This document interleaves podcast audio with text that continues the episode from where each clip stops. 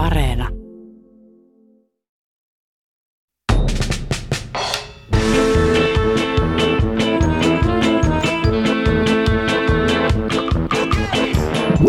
Pitelemätön laitahyökkäjä teki tuhat maalia aikana, jolloin naisten jalkapalloottelut vetivät katsomoihin yli 50 000 ihmistä. Baseball-syöttäjä-sensaatio poltti ensiottelussaan liigan legendaarisimmat pelaajat, mistä syystä hänen sopimuksensa purettiin. Australian merenneidoksi ja sukeltavaksi Venukseksi kutsuttu mestari uimari teki taitouinnista tunnetun urheilulajin.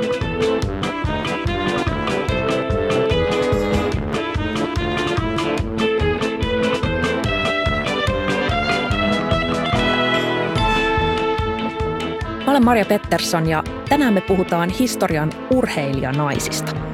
Mun kanssa studiossa on kiinnostava tyyppi. Hän on menestynyt jalkapalloilija, HJK keskikenttäpelaaja ja sosionomiopiskelija. Hänen ihonsa on tatuoitu Helsingin koordinaatit ja hän omistaa karsinnan jälkeen enää noin kymmenen paria futiskenkiä. Jos hänen lajinsa ei olisi jalkapallo, se olisi triatlon – mutta jalkapallossa koukuttavinta on hänen mukaansa se, että se on elämä pienoiskoossa. Tunnistatko itsesi tästä kuvauksesta, Essi Sainio? Kyllä tunnistan, kuulostaa minulta. Essi, nyt kun me nauhoitetaan tätä podcastia, sä olet juuri korkannut Helsingin Olympiastadionin remontin jälkeen. Miltä nyt tuntuu? No nyt tuntuu ihan superhyvältä ja oltiin ehdottomasti ansaittu pelata se ottelu siellä. Hirveästi on tehty töitä jalkapallo eteen Suomessa ja naisten jalkapallo eteen Suomessa. Pelaajat itse on tehnyt töitä, taustat ja kaikki, niin se oli jotenkin sillä tavalla myös tosi symbolinen, symbolinen tapahtuma, että se arvostus tuli ja päästiin pelaamaan se ensimmäinen ottelu tosiaan sinne Olympiastadionille ja en olisi voinut kuvitella mitään parempaa oikeastaan tähän uran viimeisille vuosille. Olisiko tämä ollut mahdollista vielä sanotaan 15 vuotta sitten, että remontoidun stadikan korkkaa naisten ottelu? No ei kyllä olisi ollut. En usko, että meidän yhteiskunta olisi ollut vielä siinä tavallaan tilanteessa, että se, sitä olisi edes ajateltu millään tavalla. Ja tästä pääsemmekin ensimmäiseen tarinaan, jossa seikkailee jalkapalloilija ja jossa myös puhutaan stadioneista.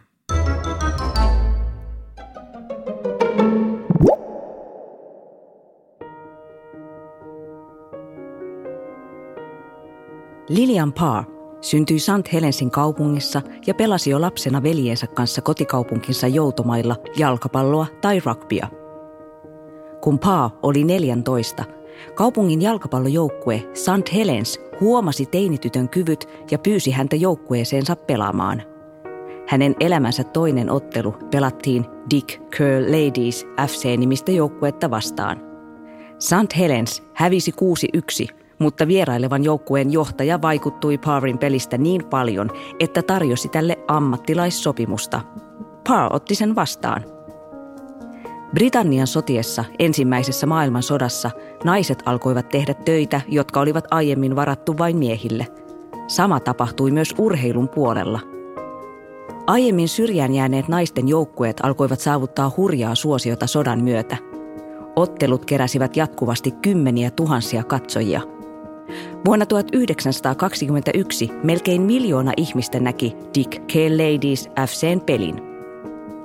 Paa pelasi Dick Care Ladies FCn riveissä 828 ottelua, joista joukkue voitti 758.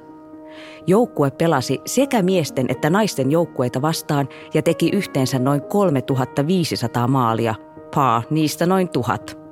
183-senttisen Parin tavaramerkiksi muodostui uskomattoman voimakas laukaus. Hän potkaisi palloa niin lujaa, että pallo saattoi murtaa maalivahdin käden. Naisten jalkapallootteluiden lipputulot käytettiin usein hyvän tekeväisyyteen. Isoimmat pelit saattoivat tuottaa nykyrahassa lähes 700 000 euroa, pienimmätkin yli 100 000. Vuonna 1921 kaivosyhtiöt ilmoittivat, että työntekijöiden palkka puolitetaan. Urheilijat olivat usein lähtöisin työväen luokasta ja Dick Care Ladies FCn pelaajat vieläpä alueilta, joilla oli paljon kaivosteollisuutta. Joukkue alkoi kerätä otteluilla rahaa kaivostyöläisten tukemiseen. Britannian jalkapalloliitto pelkäsi, että naisten jalkapallon suosio saisi aikaan sen, ettei miesten otteluihin riittäisi katsojia sodan jälkeenkään – Lisäksi avoin tuki lakkoileville työläisille huolestutti Jalkapalloliittoa, joka pelkäsi lajin politisoituvan. Jalkapalloliitto päätti kieltää naisten otteluiden pelaamisen hyvillä kentillään. Syyksi ilmoitettiin lääkäreiden todenneen, ettei jalkapallo sovi naisille, koska naisten ruumis ei kestänyt pelin nopeita tilanteita. Siitä lähtien naiset saivat käyttää vain huonoja kenttiä, hiekkakenttiä ja joutomaita, mutta niillä oli vaikea pelata, eikä niiden reunoille mahtunut juurikaan yleisöä. Parr pelasi viimeisen ottelunsa 45-vuotiaana – Lopetettuaan jalkapallouransa Paa ryhtyi mielisairaan hoitajaksi. Avoimesti lesbourheilija eli kumppaninsa Maryn kanssa loppuelämänsä. Paa kuoli 73-vuotiaana rintasyöpään vuonna 1978. Hän ehti nähdä, kuinka Jalkapalloliitto kumosi naisten pelikenttiä koskevan kiellon vuonna 1971.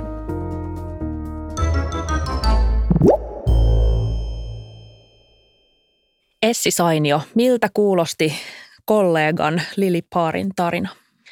Kyllä se kuulostaa tosi uskomattomalta kaikkinensa.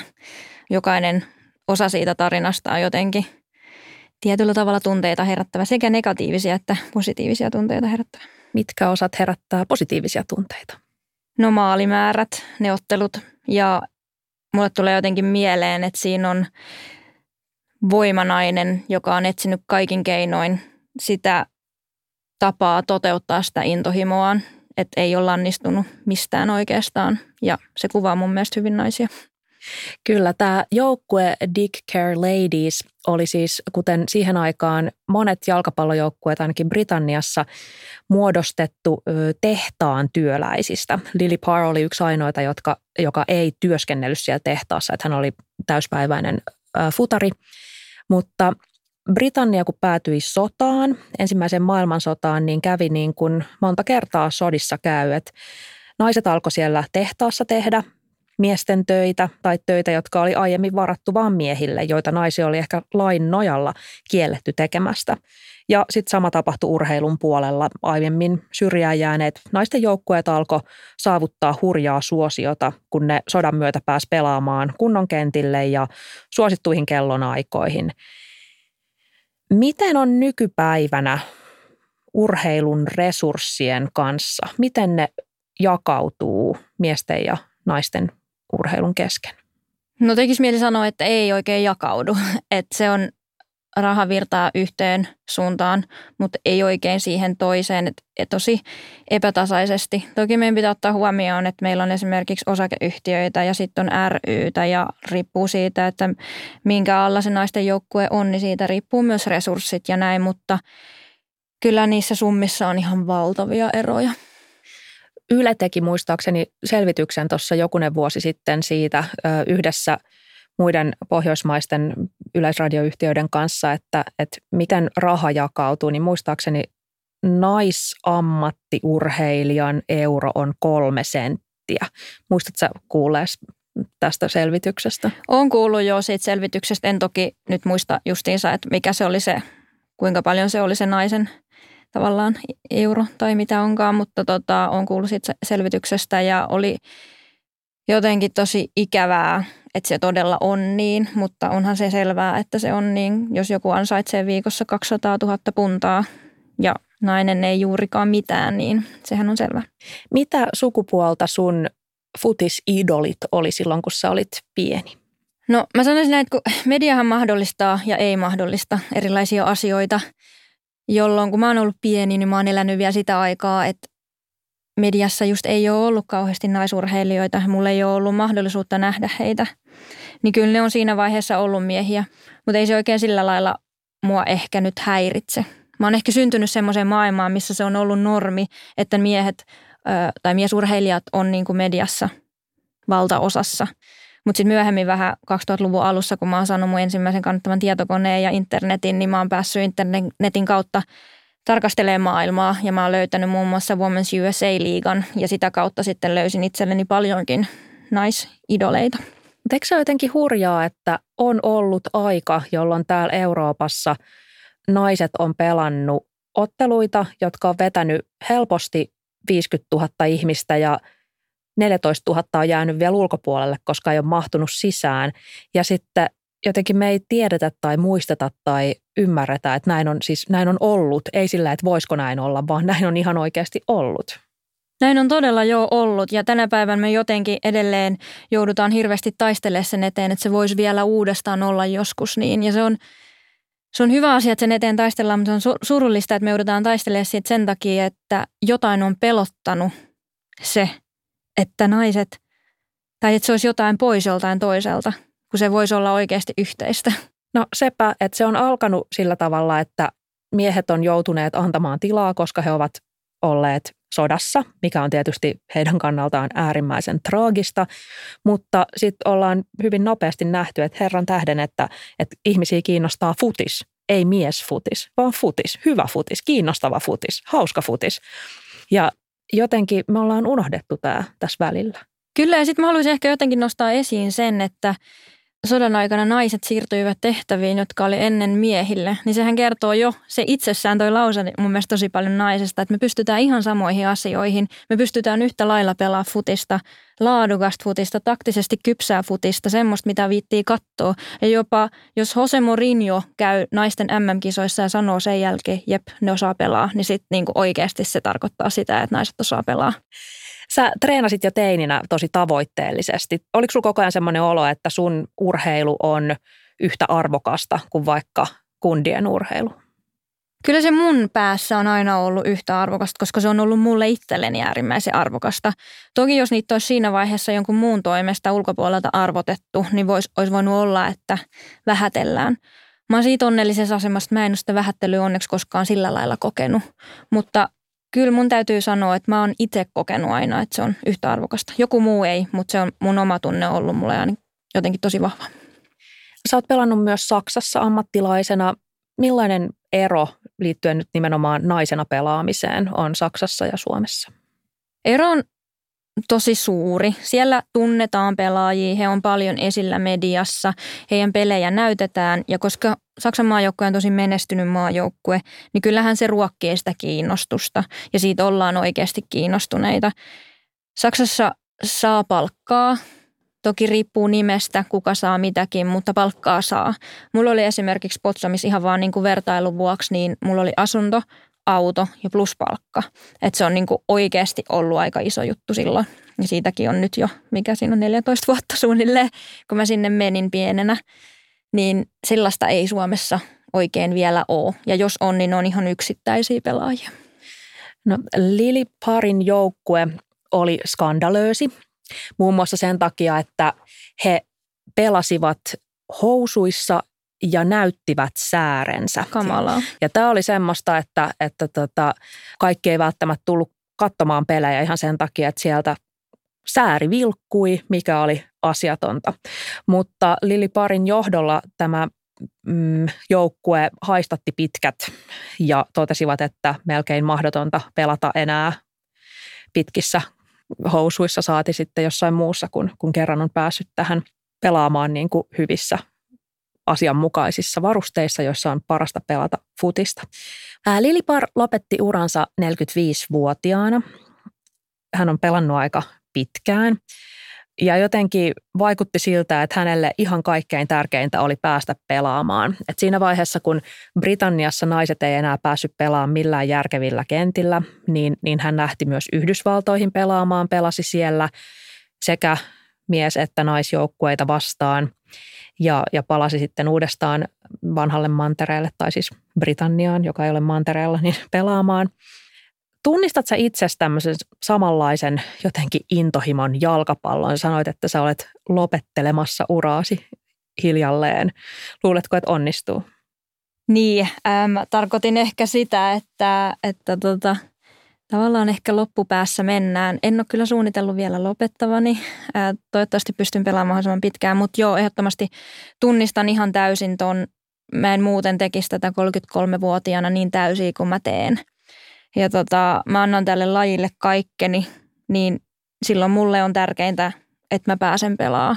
Ja sitten tavallaan kun tätä tehdään – esimerkiksi Suomessa moni naispelaaja tekee tätä muiden asioiden kustannuksella, niin siinä joutuu oikeasti laittaa asioita tärkeysjärjestykseen ja priorisoida. Ja jos sä silloin vielä päätät, esimerkiksi 33-vuotiaana ja vielä opiskelevana ihmisenä, että mä haluan täysillä panostaa tähän lajiin, niin se on puhdasta intohimoa ja sitä se on niin kuin ihan oikeasti. Ja mulla on ihan ääretön määrä sitä intohimoa jalkapalloa kohtaa ja se vaan tuntuu hyvältä, kun mä pääsen kentälle. Oot sä Lili Parin kaltaisesti vielä 45-vuotiaana siellä? Niin, mun joukkueelaiset vitsa vitsailee, kun ne on aina vaan one more year Essi, ja sitten mä oon silleen, no ei enää, ja sitten kohta tulee uutinen, sain jo jatkaa klubissa. se joka vuosi sama juttu. Mutta sitten täytyy muistaa, että yksi semmoinen parhaista pelaajista on brasilialainen Formiga, joka edelleen pelaa PSGssä ja taitaa olla nyt 42-vuotias, että siinä on tavoitetta pelaa korkealla tasolla mahdollisimman pitkään ja kyllä mä voisin sanoa, että se on varmasti yksi mun tavoite. Hienoa.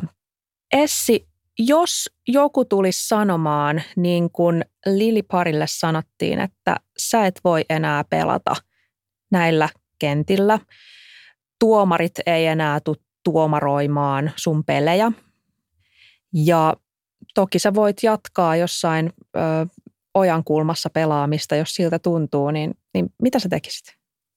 Mä keräisin kaikki ne ihmiset, jotka mä tiedän, että olisi mun kanssa samaa mieltä siitä, että meidän ehdottomasti pitää edelleen saada pelata just niillä kentillä, kuin me nytkin pelataan, ja nostaisin ihan järkyttävän metelin.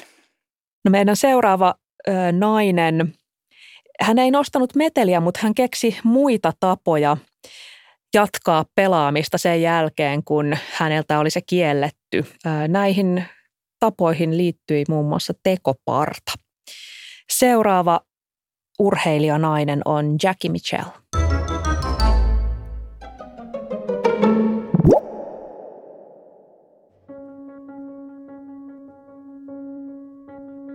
Jackie Mitchell Gilbertin vanhemmat kannustivat tätä pienestä pitäen urheilemaan.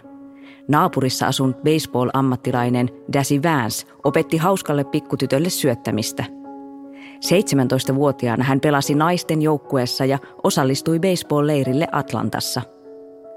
Leirillä Mitchellin pongasi Chattanooga Lookouts-joukkueen omistaja Joe Engel. Engel pohti, että Mitchell olisi hupaisa mainostemppu ja hän tarjosi Mitchellille sopimusta joukkueessa. Sopimus oli ensimmäisiä, ellei ensimmäinen, naiselle tarjottu ammattilaissopimus ja Mitchell otti sen vastaan – Jackie Mitchell oli kuitenkin paljon muuta kuin mainostemppu. Vasenkätisen nuoren naisen syöttö oli nopea. Hän kontrolloi palloa erinomaisesti ja hänen pelisilmänsä oli vahva.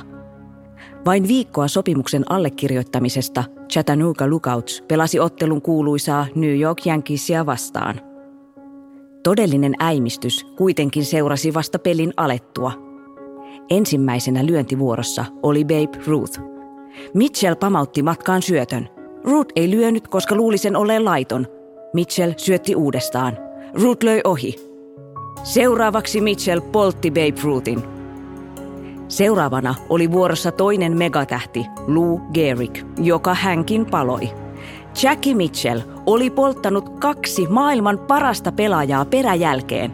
Se oli maanlaajuinen sensaatio – Maailman parhaiden pelaajien polttaminen lopetti Mitchellin ammattilaisuran alkuunsa. Ilmeisesti liigan ensimmäinen toimitusjohtaja oli huolissaan, että mikäli naisia päästettäisiin pelaamaan ja polttamaan supertähtiä, liigan arvokkuus olisi tiessään ja lajista tulisi jonkinlainen hotdogien syöntikilpailuihin verrattava B-luokan ajanviete.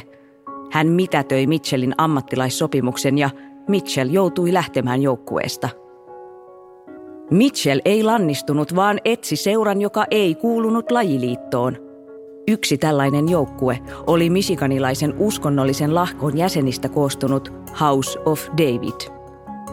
Ajan mittaan House of David hyväksyi muutamia pelaajia, jotka eivät olleet uskonnollisen yhteisön jäseniä. Vuonna 1933 se allekirjoitti sopimuksen 19-vuotiaan Jackie Mitchellin kanssa – Mitchell pelasi joskus yleisön riemuksi tekoparrassa. House of David ei silti ollut pelkkä vitsi, vaan kovakuntoisista ja taitavista pelaajista koostunut joukkue, joka rökitti muun muassa yhden Yhdysvaltain historian menestyksekkäimmistä Major League-joukkueista St. Louis Cardinalsin. Mitchell lopetti uransa 23-vuotiaana vuonna 1937 ja meni töihin isänsä optikkoliikkeeseen. Vuonna 1952 tuli voimaan virallinen sääntö, jonka mukaan naiset eivät saa pelata miesten ammattilaisliigassa. Mitchell kuoli 74-vuotiaana vuonna 1987 Naisten ammattilaisliikan pelikielto kumottiin 1992.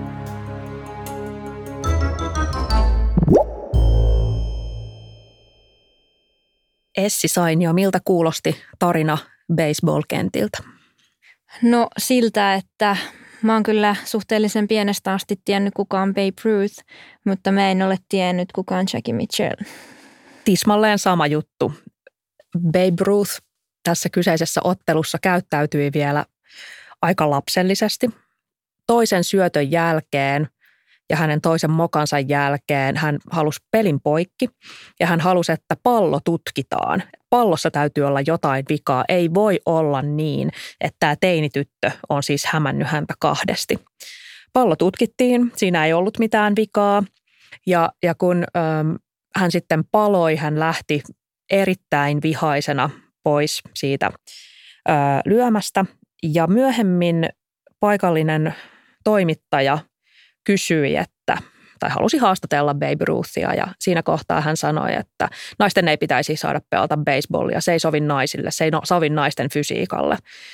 Eli vähän sama homma kuin edellisessä tarinassa Lily Parin kanssa. Jotenkin heti kun naiset alkaa voittaa, niin lajista tulee sopimaton heidän fysiikalleen. Tämä on mielenkiintoista. Todella. No tota, Jackie Mitchellistä haluttiin tämmöinen hauska maskotti, mutta kävikin toisin. Hän poltti liigan legendaarisimmat pelaajat ja sitten hänen sopimuksensa purettiin. Mitä luulet, voiko enää nykyaikana olla ongelma, jos nainen päihittää miehen ammattilaisurheilussa? Kyllä mä sanoin, että se voi olla ongelma, mutta samaa hengenvetoa mä toivon, että yksi osa sitä huippurheilijana olemista on tietynlainen arvostus muita urheilijoita kohtaan. Ja haluaisin uskoa, että tämän päivän esimerkiksi just mies huippurheilijat ovat myös hyviä tyyppejä, koska mä vaan toivon niin ja semmoisia on paljon nähty jos se olisi ongelma, niin kyseessä olisi ainoastaan kilpailullisuus ja kilpailuvietti ja sen takia harmitus siitä, että häviää. Meillä on lähihistoriasta esimerkki ampumaurheilusta. Ammuntaa harjoitettiin vuosikymmenet sekajoukkueessa, tai siis miehet ja naiset, kaikki sukupuolet kilpaili keskenään. Siellä ei ollut naisten sarjaa, miesten sarjaa erikseen, koska siellä fyysinen kunto ehkä merkkaa vähemmän kuin sitten tarkkuus. Mutta kunnes Kunnes. Kunnes. Tiedätkö, mitä tapahtui tai arvatko, Voin mitä tapahtui? arvata. Varmaan joku nainen tuli ja voitti. Valitettavasti näin kävi 1976 Montrealin olympialaisissa, jossa yhdysvaltalainen Margaret Murdoch voitti hopeaa 50 metrin pienoiskiväärin kolmiasentokilpailuissa. Itse asiassa se, joka voitti, niin hänellä oli tismalleen sama tulos kuin äh, Murdochilla. Hän oli mies, mm. mutta sitten kun sitä syynättiin tosi tarkkaan, niin kävi ilmi, että ehkä, ehkä ihan piirun verran tarkempi oli. Tästä mm. on kirjoittanut muun muassa Suomessa muun muassa Iltasanomat. Ja se oli liikaa. Lajipiireissä ruvettiin vaatimaan, että nyt nämä sarjat on erotettava. Ja niin kävikin. 84 Los Angelesissa kesäkisoissa miehet ja naiset alkoi kilpailla kivääri- ja pistoolilajeissa eri sarjoissa. Kuitenkin oli yksi molemmille sukupuolille avoin sarja, kunnes, arvatko mitä tapahtui? Voisiko tässä jotenkin historia toistaa itseään? Valitettavasti kiinalainen Zhang Shan voitti skeetin kultaa Barcelonassa 92. Ja niinpä ei ainoastaan tehty eri sarjoja miehille ja naisille, mutta neljän vuoden päästä olympialaisissa skeetissä sai ampua vain miehet. Ja naisten oma sarja tuli mukaan sitten Sydnissä 2000. Saanko mä nyt vaan sanoa, että tämä on tosi masentavaa? Siis on tosi masentavaa ja mä rupesin miettimään, että Barcelona 92, siis 92. 92. Ja sitten sit 96, niin vain miehet. Niin mun on jotenkin tosi vaikea sulattaa tätä. Että se on niinku, okei on siitä aikaa, mutta silti ei niin paljon. Ei, ei. Mä oon ollut siis ala-asteella. Mä oon ollut ihan elossa. Niin. Mä oon kanssa ollut. niin. Ja muistan, me katsottiin niitä niin. hotellihuoneessa reissussa siellä tota, soutua mm, isin kanssa. Mutta tota, mut niin, jotenkin, ja, ja 2000 on vasta naiset päässyt takaisin. Tämä on siis, miksi, miksi näin on? Essi Sainio, miksi? Mä en todella tiedä, mutta veikkaisin, että siinä on niin kuin näissä kaikissa tarinoissa tähän mennessä on tullut esiin se pelko tai huoli siitä, että joku olisikin parempi.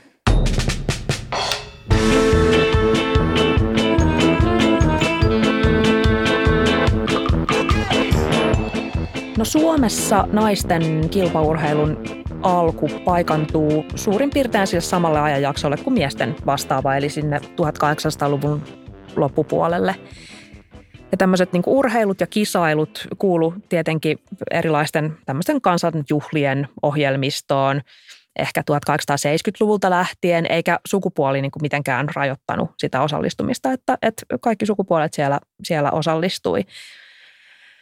Mutta äh, sitten mitä enemmän miesten urheilu kilpailullistui, tai siitä tuli niin kilpailullisempaa, niin sitä enemmän naisiin alkoi kohdistua tämmöisiä rajoituksia.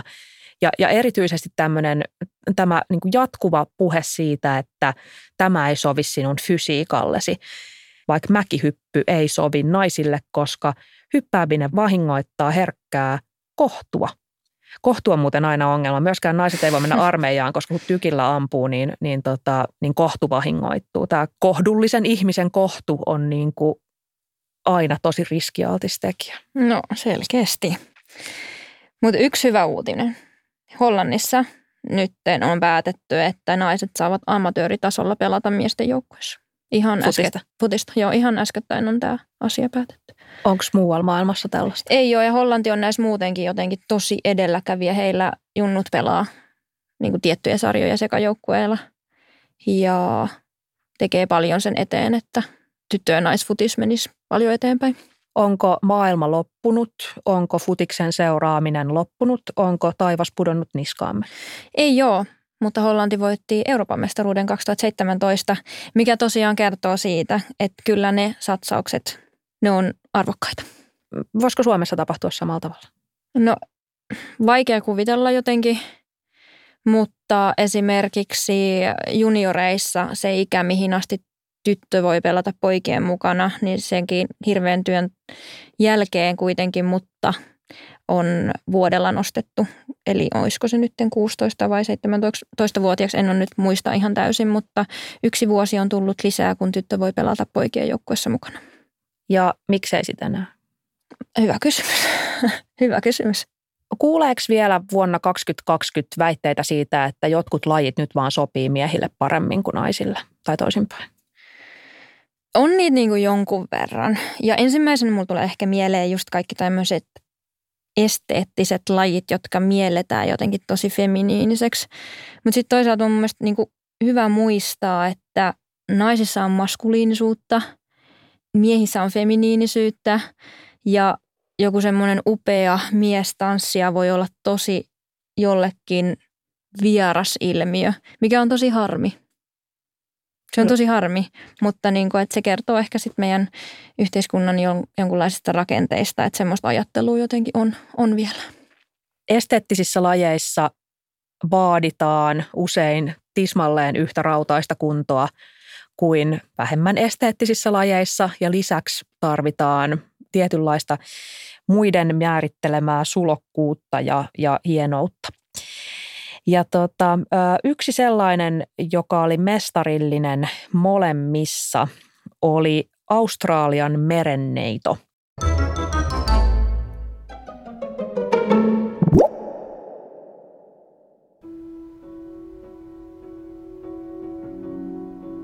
Annette Kellerman syntyi Sydneyn lähellä Australiassa viulistin ja pianistin tyttäreksi. Lihasheikkouden takia hän käytti lapsuutensa metallisia, raskaita jalkatukia. Vahvistaakseen tyttärensä jalkoja vanhemmat panivat Kellermanin uimatunneille. 13-vuotiaana Kellermanin lihasheikkous oli tiessään ja hän oli rakastunut uintiin – 15-vuotiaana hän voitti ensimmäisen uimakilpailunsa ja alkoi esiintyä taitosukeltajana. Hän esiintyi viihdekeskuksessa meren neitona ja ui kalojen kanssa akvaarion järjestämässä näytöksessä. Päätettyään tehdä uinnista ja esiintymisestä itselleen ammatin, Kellerman muutti Eurooppaan – hän löi yksi toisensa jälkeen kaikki naisten uinnin epäviralliset ennätykset ja teki Euroopassa uhkarohkeita pitkän matkan uinteja muun muassa Englannin kanaalissa. Kellerman ja hänen ikääntyvä isänsä muuttivat seuraavaksi Yhdysvaltoihin ja hän alkoi tanssia jättimäisessä, läpinäkyvässä vesitankissa vesibalettia. Hän antoi myös taitouintinäytöksiä, kehitti taitouintia ja teki siitä tunnetun urheilulajin. Australian merenneidoksi ja sukeltavaksi Veenukseksi kutsuttu Kellerman teki pitkän uran vaudeville-esiintyjänä. Näytöksissä hän tanssi vedessä, pidätti henkeä yli kolme minuuttia, tanssi balettia kuivalla maalla, esitti nuoralla tanssia ja akrobatiaa, lauloi sekä nauratti drag hahmolla nimeltä The English Johnny. Kellerman oli myös suosittu mykkäfilminäyttelijä – hän esitti kymmenissä elokuvissaan usein merenneitoja. Hän osallistui elokuvien ohjaamiseen ja käsikirjoittamiseen, mistä syystä hänen roolihahmonsa muun muassa taistelee rosvojoukkoa vastaan ja pelastaa miespääosan eikä toisinpäin. Vuosisadan vaihteen naisten uimapuvut olivat pitkiä, raskaita mekkoja, jotka painoivat märkinä hyvin paljon ja haittasivat uintia – Kelman inhosi niitä ja ompeli itselleen kevyemmän, vartaloa myötäilevän uimapuvun. Bostonilaisella rannalla poliisi pidätti hänet. Uimapuku oli sopimaton. Kansalaiset nousivat vastustamaan pidätystä ja vaativat, että naiset saisivat uida missä asussa huvittaa. Tuomari vapautti Kellermanin ja hänen suunnittelemastaan uimapuusta tuli hitti – hän tienasi hyvin myymällä suunnittelemiaan kevyempiä uima-asuja. Vanhoilla päivillään Annette Kellerman muutti takaisin Australiaan, jossa hän kuoli 88-vuotiaana. Australian merenneidon tuhkat siroteltiin suurelle valliriutalle.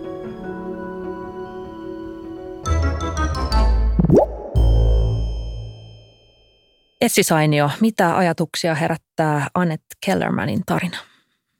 Sellaisia, että erittäin sopeutuva ja innovatiivinen nainen on ollut kyseessä. Kyllä ja rohkea. Hän teki, mm. esimerkiksi hän teki omat stunttinsa aina, mikä tarkoittaa, että hän esimerkiksi sukelsi 20 metristä krokotiilialtaaseen, koska kukaan muu ei olisi voinut tehdä sitä paremmin kuin hän. Nyt Annette Kellermanin vartalo oli tutkimuksen mukaan maailman täydellisin. Nimittäin Harvardin yliopiston ruumiin kulttuurin professori Dudley Allen Sargent ilmoitti tehneensä tieteellistä tutkimusta siitä, että kenen naisen vartalo on maailman täydellisin. Hän julkaisi vuonna 1908 tutkimuksen. Hän oli kuulemma vertaillut tieteellisesti noin kolmea tuhatta naisvartaloa ja sitten hän oli todennut, että Kellermanin vartalo muistuttaa kaikkein eniten Venusta, eli on siis täydellisin. Kun Kellerman kuuli tästä tuloksesta, niin hän totesi aika lakonisesti, että jahas, no hän varmaan tarkoittaa, että kaulasta alaspäin, että naamavärkillä ei paljon juhlita. Mutta tästä oli hänelle hyötyä myöhemmin, koska hän sitten markkinoi tällaista alkoholitonta ja, ja terveellistä elämäntapaa ja kirjoitti – oppaita, joita sitten myi. Joten, tota, joten ehkä tästä nyt oli jotain hyötyäkin. Mm-hmm. Tarkkaillaanko sun mielestä naisurheilijoiden kehoja eri tavalla kuin miesurheilijoiden? Joo ja ei. Et miesurheilijoidenkin kehoja kyllä arvostellaan aika rajulla kädellä. mutta kyllä myös naisten. Ja ehkä se karikoitu jako voisi olla, mies on aina liian laiha ja nainen on aina liian leski. Tuleeko sulle esimerkkejä mieleen? No ihan äskettäin hän oli jotain arvostelua meidän jostain tai tietystä aiturista, pika-aiturista, että onko hänellä liikaa ja mun mielestä se on jotenkin äärimmäisen hirveä keskustelu. Ensinnäkin se tuo esiin sen ongelman, että kuinka vääristynyt kehonkuva jollain ihmisellä on. Tai tavallaan se ihanne kehonkuva. Ja sitten se tuo myös semmoisen ilmiön esiin, että ei kenelläkään ole oikeutta arvostella kenenkään toisen kehoa. Mun mielestä tähän maailmaan kuuluu kehorauha. Ja jos sä oot urheilija ja suoritat ja teet sen sun suorituksen, niin mm, onko sillä mitään väliä, minkälainen sun keho on?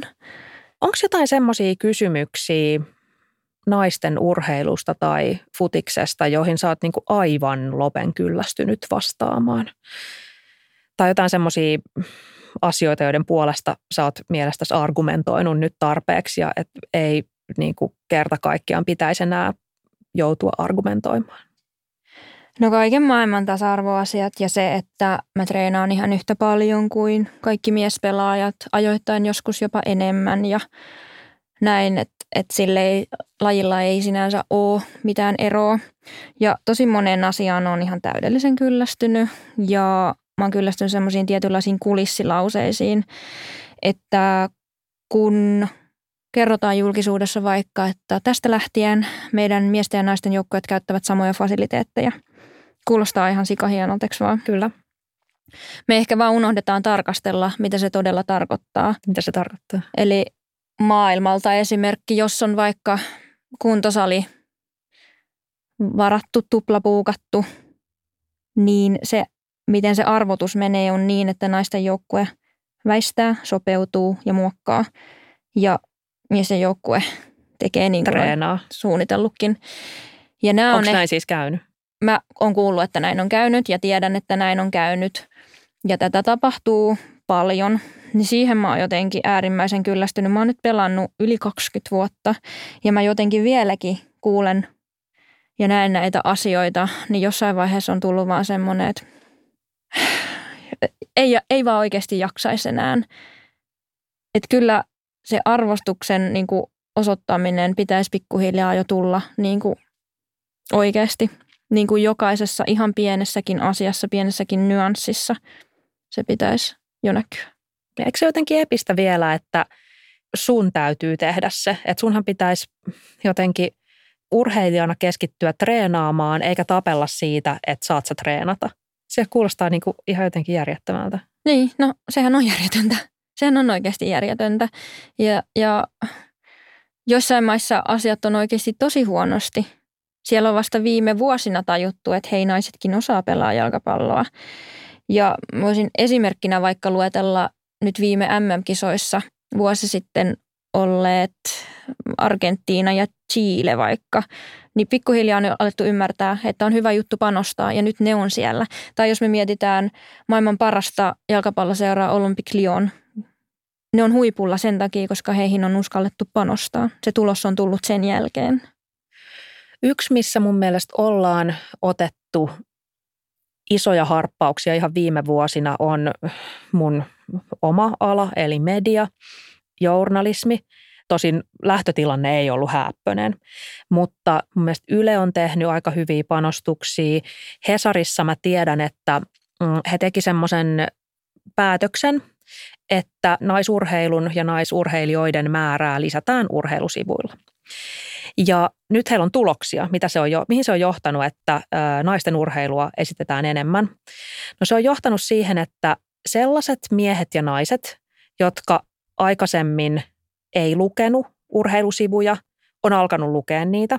Naiset, jotka ei ole aikaisemmin ollut kiinnostuneet urheilusivuista, on alkaneet lukea niitä huomattavasti enemmän, mutta myös sellaiset ihmiset, jotka jo aikaisemmin tykkäs lukea urheilusivuja, niin on edelleen jatkanut. Eli toisin sanoen urheilusivut on saanut enemmän lukijoita kaiken kaikkiaan. Naiset on urheilijoina saanut lisää tilaa ja musta tässä niin kuin yksinomaan kaikki voittaa. Ja tämä myös kertoi siitä, että ihmiset haluaa kuulla ja lukea naisista urheilijoina. Kyllä. Ja se kertoo siitä, mikä antaa tosi paljon toivoa sille, että tämä maailma voi muuttua. Että meillä on tosi paljon ihmisiä, jotka oikeasti uskaltaa mennä sen muutoksen mukana. Ja kun me vähän tarjotaan, niin kyllä ne siihen tarttuu. Sitä vaan pitää uskaltaa jatkaa ja tehdä.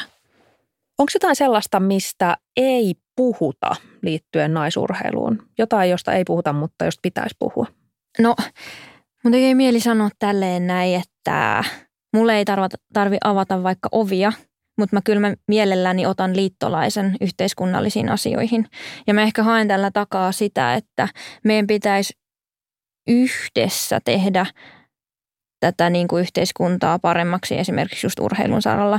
Että tavallaan mä toivon, että muutkin miesurheilijat kuin Tim Sparv puhuisivat niistä epäkohdista, koska ne, joiden ääni kuuluu, niin heidän on mun mielestä puhuttava.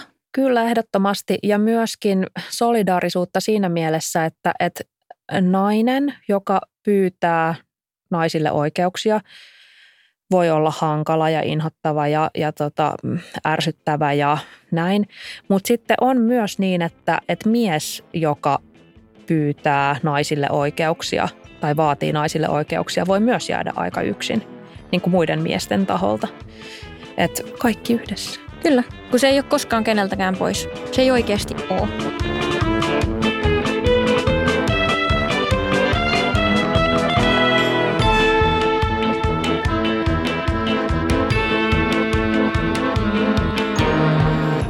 No Essi, meillä on tähän loppuun muutama äärimmäisen tärkeä ja olennainen kysymys, joista ensimmäinen kuuluu näin. Kenen historiallisen naisen alaisuudessa haluaisit pelata, jos me siis leikitään, että muiden mahdollisten kykyjensä lisäksi hän on pätevä jalkapallovalmentaja? No mä haluaisin pelata Edith Södergranin alaisuudessa, ja koska hän on ollut aikaansa edellä oleva runoilija, jonka runoja on käännetty 40 eri kielelle. Kirjoitti runoja, jotka poikkesivat ää, totutusta ja ne runojen teemat oli sille ajalle, kun hän on elänyt, niin erittäin epätavallisia. Ja Södergrania ei hänen elinaikanaan juuri ymmärretty. Ja tässä on mun mielestä nimenomaan se asian ydin, se ymmärrys. Ja se on oikeasti joskus pelattavaa, jos joku on erilainen tai erityinen. Ja yleensä niitä kutsutaan hulluksi, joiden juttuja ei ymmärretä. Ja tota, se Edith Södergranin runo En ole nainen, olen noitri on mun suosikki ja se resonoi tosi voimakkaasti mulle itselleni. Mikä siinä resonoi? Se vallankumouksellisuus ja se rohkeus, se ihmisen moninaisuus, minkä hän on ymmärtänyt ja rohkeasti tuonut tuona aikana esiin. Ja tota, futis on tänä päivänä sekä pelaajalle että valmentajalle äärimmäisen vaativa laji. Tänä päivänä siellä johdetaan ihmisiä ja mun mielestä ihmisten johtaminen vaatii tosi avoimen ja joustavan mielen. Ja tota, niin, Editissä mä ihailen sitä rohkeutta ja naiseuden ja ihmisen ylipäätänsä moninaisuuden esiin tuotia sekä ymmärrystä ja se sopisi aivan oivallisesti valmentajan työkalupakkiin tänä päivänä. Hyvä kannatan tätä. Ehdottomasti lisää runoilijoita kentille. Jalkapallo ja Roope Riskistä olikin muuten just Fesarissa artikkeli, jossa, joka rakentui runouden ympärille. Oi, että hyvä, Södergran sopii sinne kentille erinomaisesti. No sitten, kenen historiallisen naisen kanssa sinä Essi haluaisit vaellusreissulle Lappiin? Tuve Janssonin, koska tota, Tuuven tuntee varmasti suurin osa, ainakin suomalaisesta. Kirjailija, taidemaalari, pilapiirtäjä, sarjakuvataiteilija, mitä näitä nyt on. Ja mua itteni kiehtoo älykkyys ja nerous ja mun mielestä Tuuve on nero. Hän on niin kuin naamioinut ihmisen inhimillisyyden ja monimuotoisuuden semmoiseen kansantajuiseen muotoon, eli muumeihin. Ja ehkä jopa vähän niin kuin huijannut jotkut ihmiset rakastamaan näitä hahmoja. Mutta ne ei ole vaan valkoisia muhkeita hahmoja, vaan muumit on elämänkerta. Ja se, kun mä ymmärsin, mitä tarkoittaa näkymätön ninni, niin se oli mulle viimeinen niitti. Ja silloin mä tajusin, että Tuve on kuningas, kuningatar. Kyllä, ja Muumipeikon 75-vuotisjuhlavuotta vietämme parhaillaan. Mitä te tekisitte Tuuven kanssa Lapissa? No me varmaan puhuttaisiin eri muumiohjelmoista. Kuka, kehen sä samastut? En mä tiedä, aika moneen.